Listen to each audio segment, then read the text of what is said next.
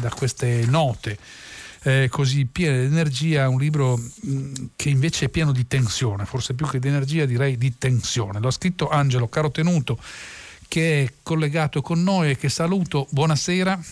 Buonasera, buonasera a tutti quelli che ci ascoltano anche.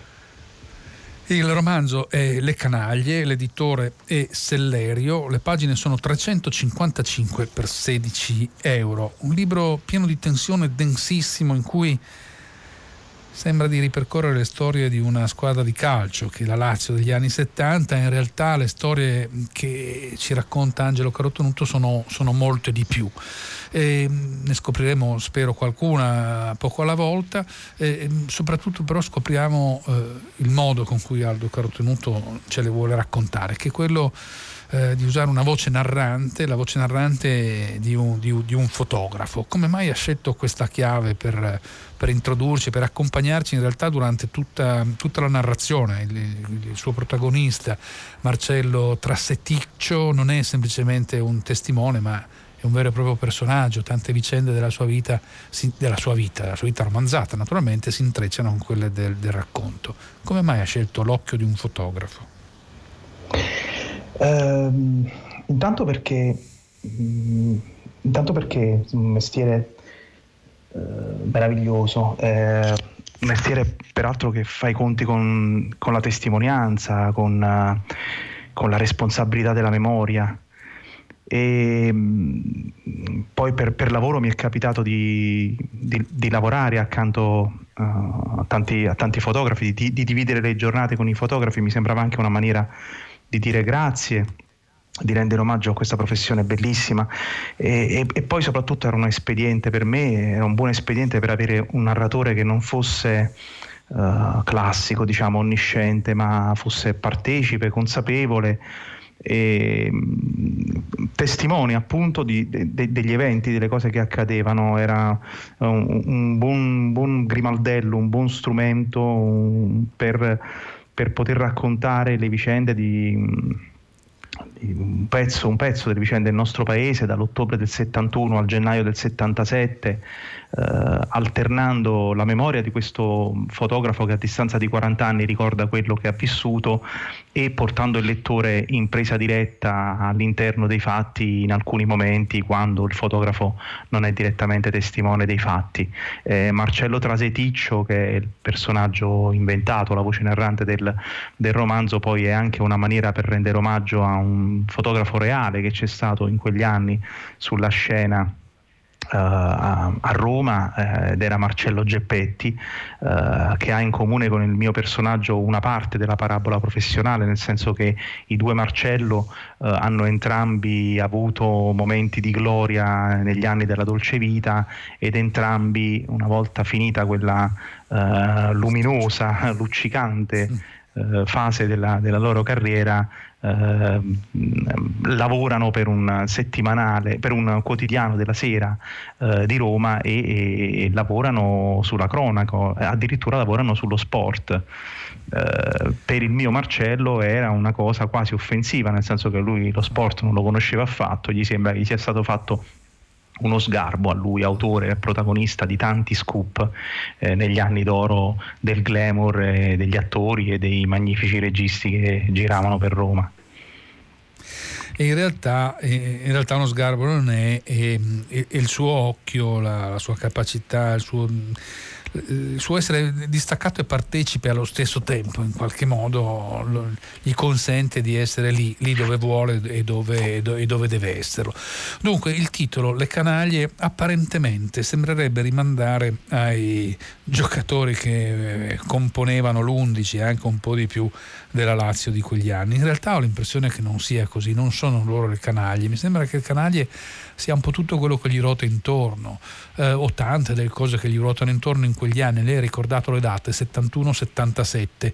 Ehm, è abbastanza inquietante da un certo punto di vista leggere questo, questo libro perché questo passato che, eh, che, ho vissuto io personalmente e, e che pensavo di ricordare in realtà torna vivo, freschissimo ed estremamente doloroso nelle pagine di questo libro. Quante canaglie ci sono in giro?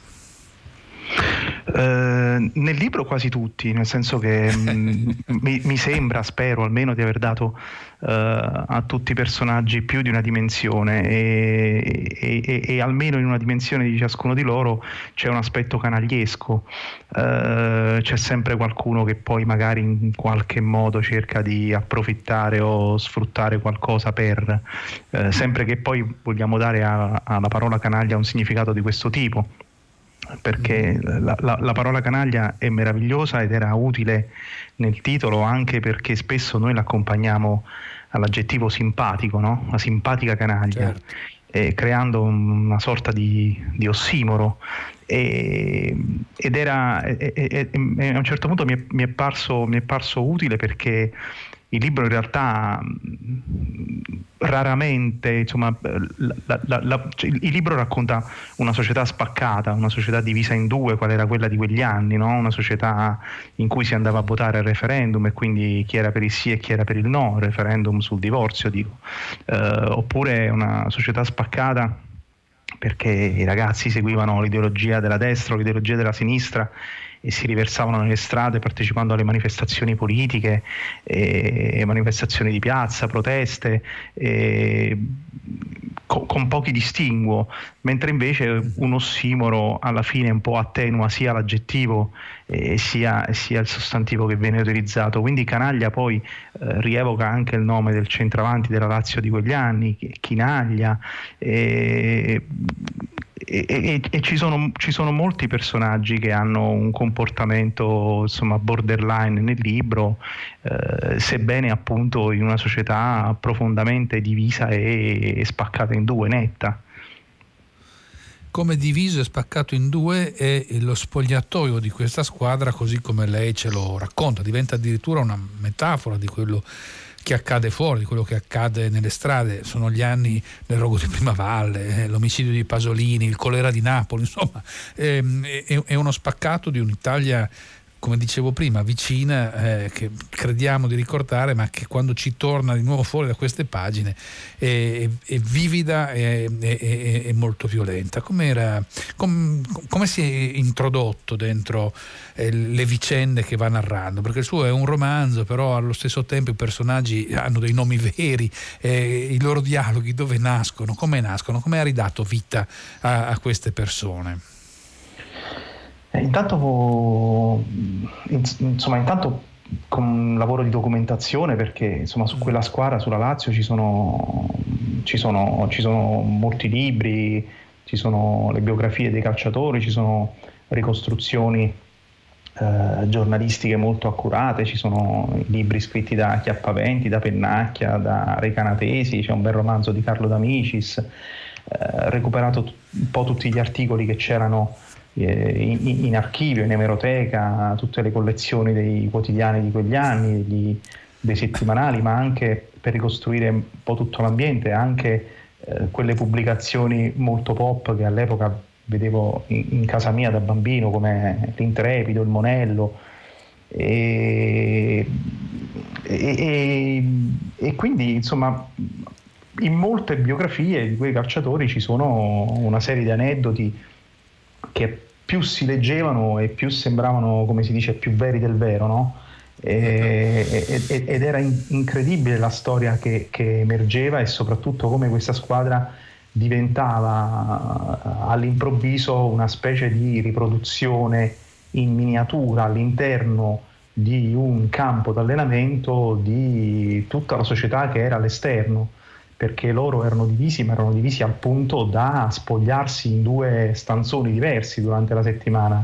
Non voglio arrivare a dire che si odiavano perché magari certe, eh, certe tensioni, certi contrasti un po' erano anche, eh, come si può dire, teatrali, erano vissuti un po' sopra le righe, eh, gigionescamente, ma insomma comunque erano due gruppi che si fronteggiavano certamente in maniera cruda durante la settimana, picchiandosi durante le partite d'allenamento che spesso finivano in rissa e, e proprio per questo erano seguitissime eh, dai tifosi che il venerdì andavano a Tor di Quinto al campo d'allenamento per vedere eh, i, i, giocatori della Lazio picchiarsi tra di loro, addirittura i tifosi VIP eh, telefonavano all'allenatore della Lazio, Tommaso Maestrelli, per partecipare a quelle partitine, per poter vivere dall'interno l'adrenalina eh, che quelle partite sprigionavano. E parlo di persone come Enrico Montesano oppure Nicola Pietrangeli, addirittura il, del figlio, de, il figlio del presidente della Repubblica dell'epoca, eh, Leone, chiedono a Maestrelli di partecipare a quelle uh, partitine. Eh, diciamo che, che, che alcuni, alcuni, dialoghi sono, sono, riferiti nelle biografie, laddove non sono riferiti ovviamente poi la fantasia ha fatto la sua parte facendo in modo che tutto rientrasse all'interno di una verosimiglianza, eh, all'interno di una cornice, di una cornice storica che, è, è, insomma, sulla quale mi è parso di aver lavorato abbastanza. No, ho lavorato tantissimo, sono eh, molto documentato, molto bello, vividi proprio questi, questi, personaggi. Ecco, la vulgata, se così si può dire, è quella che racconta di una... Uh, frangia quantomeno della squadra laziale eh, molto di destra e una molto di sinistra in realtà forse è meno così quello che emerge dal suo racconto non è una, una divisione tra i comunisti e, e, e, i fascisti, mi sembrano delle divisioni che passino più attraverso i caratteri, quasi attraverso le debolezze dei, dei personaggi, al di là della, dei loro comportamenti che definire da spaccone è una gentilezza, insomma quello che succedeva forse era, era, era quasi di più. Ma certamente così. Eh, la Lazio si porta dietro questo cliché di essere una squadra eh, vicina a certi ambienti della destra, insomma i, cliché poi nascono sempre su qualcosa di autentico, eh, ma all'interno di quella squadra non tutti i giocatori erano eh, dei militanti o dei simpatizzanti dell'estrema destra, eh, né tantomeno le contrapposizioni appunto nascevano, eh, nascevano per, ehm, per, via della politica. Eh, da una parte avevamo diciamo, i due capitani, no? quello che davvero portava la fascia sul braccio, Pino Wilson, almeno fino a un certo sì. punto, e, e, Giorgio Pinaglia, che era il leader carismatico di quella squadra, un giocatore ribaldo come pochi altri poi nel calcio italiano anche successivamente. E dall'altra parte a loro si contrapponevano due giocatori che arrivano in un secondo momento, prendono atto della situazione, come si può dire, gerarchica che c'è all'interno di questa stanza e non, non ci stanno. E sono Luigi Martini e Luciano Reccecconi che hanno fatto il militare insieme, si ritrovano in quella squadra e costituiscono diciamo, un polo alternativo, antagonista a quello di eh, Chinaglia e, e Wilson. E parliamo di due, di due poli, diciamo, di due clan, si dice nel calcio, spogliando questa parola dal, dal, dal suo significato malavitoso. Uh, due clan uh, che usavano le armi. Uh, ecco. negli anni 70 erano moltissimi gli italiani che avevano in casa, avevano in casa una pistola perché era facilissimo, facilissimo procurarsela. E nel 74 ho, ho, verificato che il porto d'armi era in tasca a quasi 100.000 italiani e nel giro di due anni le domande per avere il porto d'armi erano cresciute del 35% e solo a Roma erano 15.000. I calciatori della Lazio iniziano a maneggiare le armi perché uno di loro uh, introduce questa abitudine e allestiscono una sorta di poligono da tiro all'interno del campo d'allenamento con dei barattoli, con delle sagome a cui tirare, tirare colpi, si esercitano, si sfidano, eh, spengono le lampadine la sera prima di addormentarsi con un colpo di pistola, eh, si impauriscono tra di loro sparandosi tra le gambe.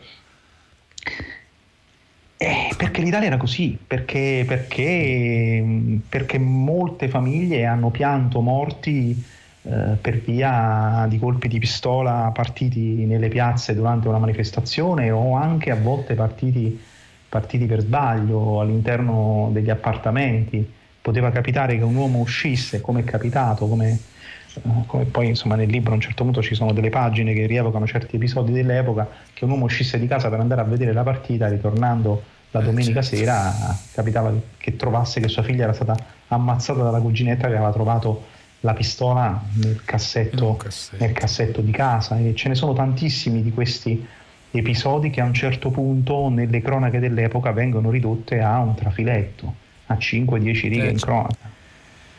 Capitava di andare alla partita e non tornare eh, per nulla. Ecco, però d- dentro questo mare ondeggiante di ribalderia, di violenza, che era quello della squadra, di contrapposizione dura, che era quella dell'Italia di quegli anni, ci sono dei personaggi che emergono e fanno la differenza. Uno è quello del fotografo Marcello Traseticcio, ma l'altro è proprio quel Tommaso Maestrelli che lei stesso citava e, e, non è l'unico, c'è poi una figura di donna. Questo è un racconto molto al maschile, ma c'è una, una bellissima presenza femminile. Poi casomai eh, dedichiamo qualche, qualche, parola. Tommaso Maestrelli. Volentieri, perché mi sta molto a cuore.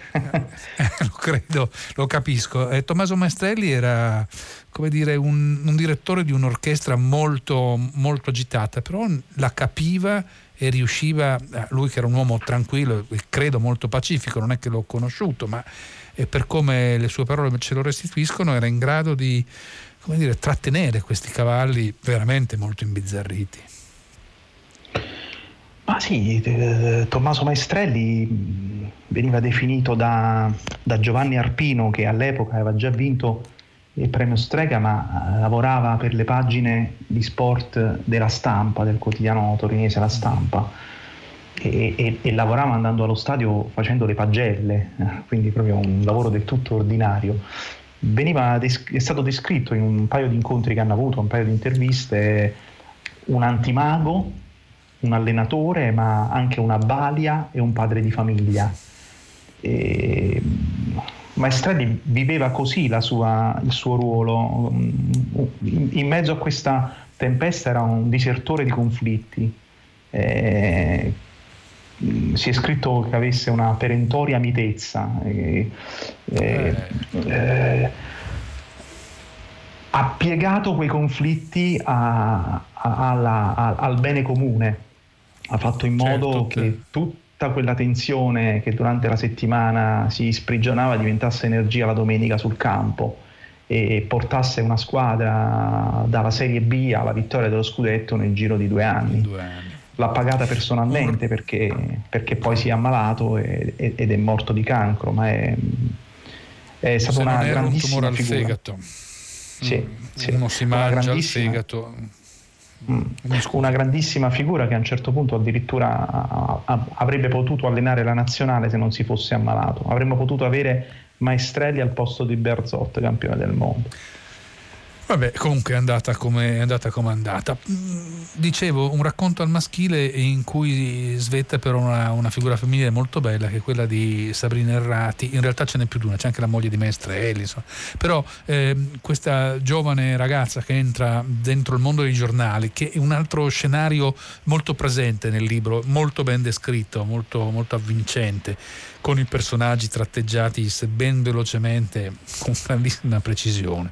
Eh, è la figlia del questore di Roma di quegli anni, ma è un giornalista di razza, è una persona che sfida sfida un po' le convenzioni, impone qualcosa di nuovo, di diverso. Per certi versi mi ricordava Emanuele Audisio in anni lontanissimi.